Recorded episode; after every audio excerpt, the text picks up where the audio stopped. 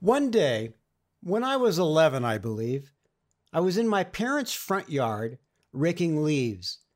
We lived on a corner lot in Oxnard, California, in Ventura County, and we had a few big trees. It was my job each fall to rake. I remember having a big pile built up. I liked seeing how much of the yard's worth of leaves I could rake into a single pile. And no, I didn't run and jump onto the pile as my wife tells me kids are supposed to. I just wanted to make a hill of leaves that was as high as possible. I was actively raking when I heard a man's voice shouting at me.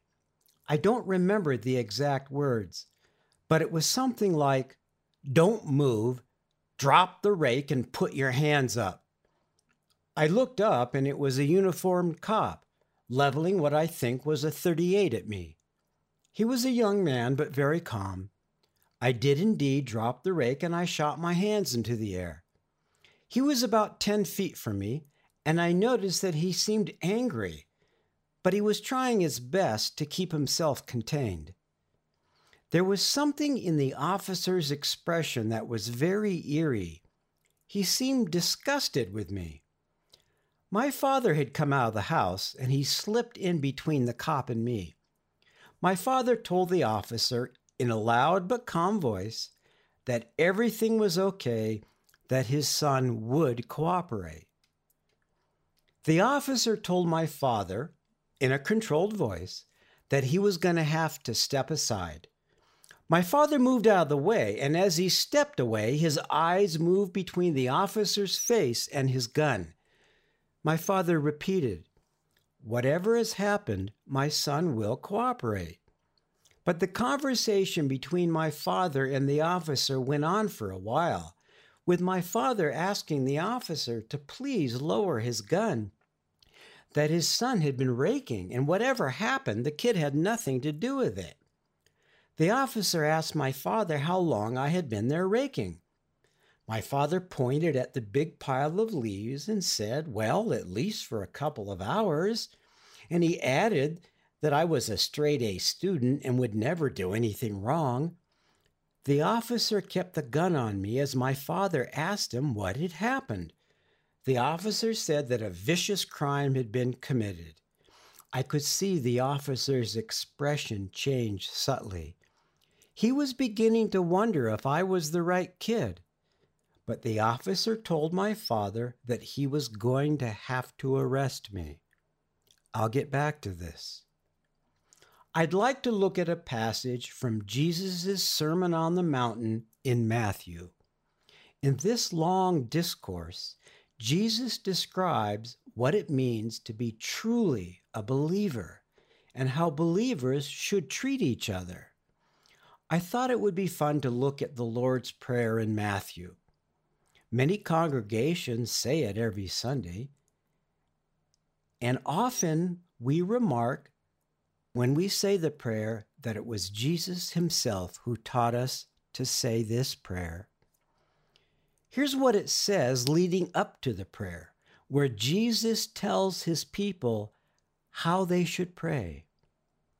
And when you pray, you must not be like the hypocrites for they love to stand and pray in the synagogues and on the street corners, that they may be seen by others. Truly I say to you, they have received their reward. But when you pray, go into your room and shut the door and pray to your Father who is in secret, and your Father who sees in secret will reward you. And when you pray, do not heap up empty phrases as the Gentiles do, for they think they will be heard for their many words. Do not be like them, for your Father knows what you need before you ask Him. Pray like this. And then Jesus delivers the prayer that was named after him.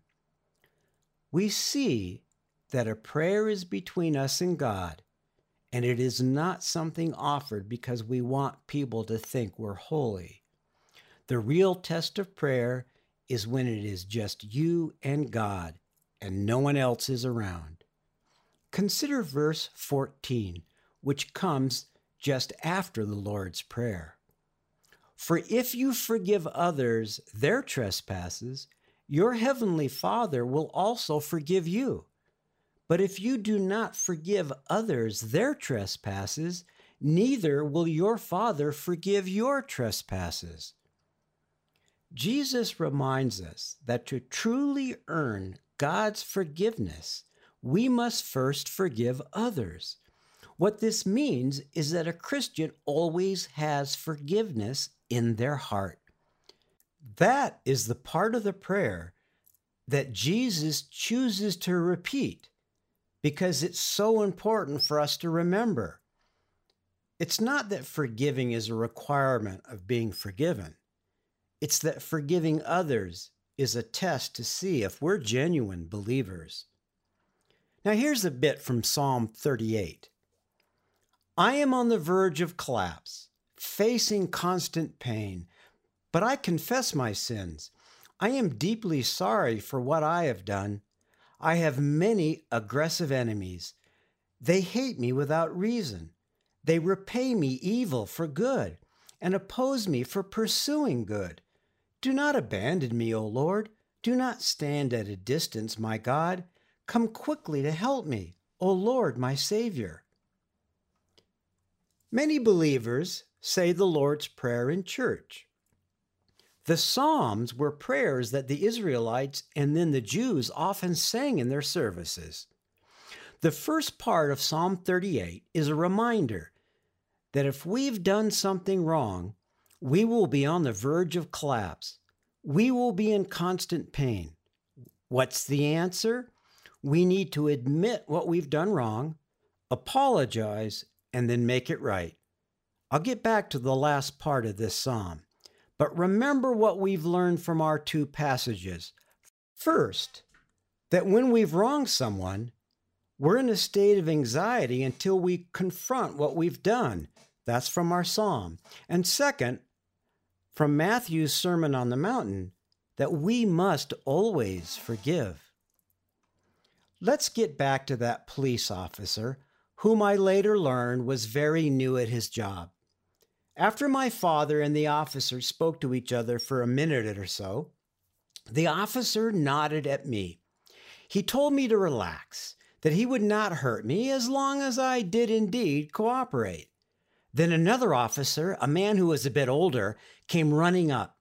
He told the first officer to stand down, that the kid who had attacked the older lady had been caught down the street, and they had him in cuffs. It was then that the young officer holstered his gun and suddenly looked very embarrassed. He told my father that he was very sorry.